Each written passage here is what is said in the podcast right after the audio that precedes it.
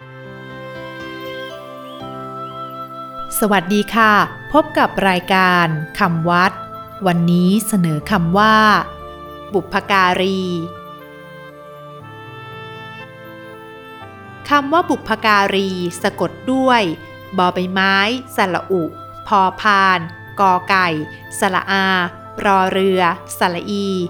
บุพการีคำว่าบุพการี แปลว่า ผู้ที่ทำอุปการะมาก่อน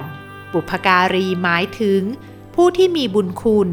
ผู้ที่เคยทำอุปการะแก่ตนมา เช่น เคยเลี้ยงดู เคยให้ หรือเคยช่วยเหลือเกื้อกูลตนมาโดยตรงบ้าง โดยอ้อมบ้าง โดยไม่หวังผลตอบแทน แต่ทำด้วยจิตเมตตากรุณา หรือด้วยหวังสงเคราะห์อนุเคราะห์เป็นที่ตั้ง บุพการีที่สำคัญคือบิดามารดา ครูบาอาจารย์ พระเจ้าแผ่นดิน และพระพุทธเจ้า บุพการีจัดเป็นบุคคลที่หาได้ยาก เช่นเดียวกับกตัญญูกะตะเวที เพราะคนเรามักเห็นแก่ตัว ไม่ชอบช่วยเหลือเกื้อกูลใคร มุ่งแต่จะรับจากผู้อื่นฝ่ายเดียว ผู้ที่ช่วยเหลือเอื้ออาทรผู้อื่นด้วยเมตตากรุณาได้ จึงชื่อว่า หาได้ยาก